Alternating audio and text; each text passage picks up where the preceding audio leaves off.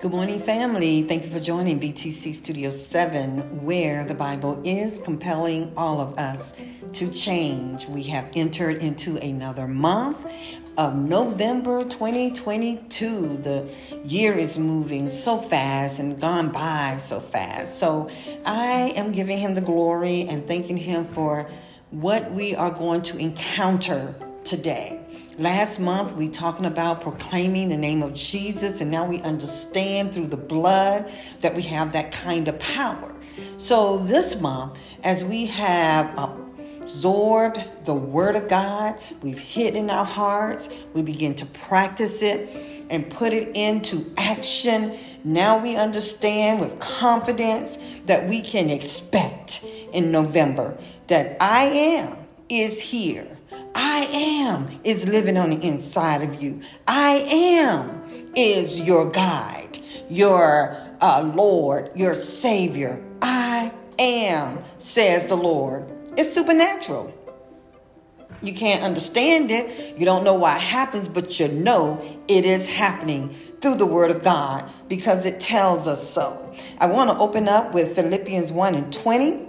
As it is my eager expectations and hope that I will not be at all ashamed, but that will full courage now, as always, Christ will be honored in my body, whether by life or by death.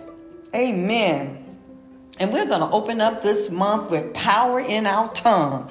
We must speak what we expect. We must speak what we expect. Stop speaking that doubt. Stop speaking lies. Stop speaking sickness over yourselves. It's time for you to train your tongue. Hallelujah. Train that tongue to speak life and life more abundantly. Frame your world to what you want it to be. Amen. Our mouth and our mind is the power pack ability to change our trajectory. Let me say that again. Our mouth and mind is our power pack ability to change our trajectory. Amen. And also as we unite in prayer, intercession, um, calling one another, encouraging each other, just praying we need to go out into this next month two by two, understanding and encouraging one another to say, I expect, I eagerly expect, because the Father that lives on the inside of me have told me I have power through the blood. Come on now. We have that power. Your language must change. Your thought process must change because you have to understand your thoughts are speaking as well. You can speak with your mouth, but your heart is not believing it. Let's grow up into the hard thing, the hard matter.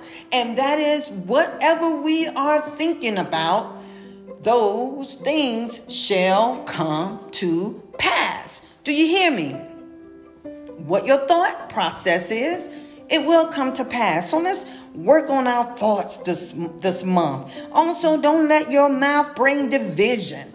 Don't let it bring division in your marriage and your family with your children.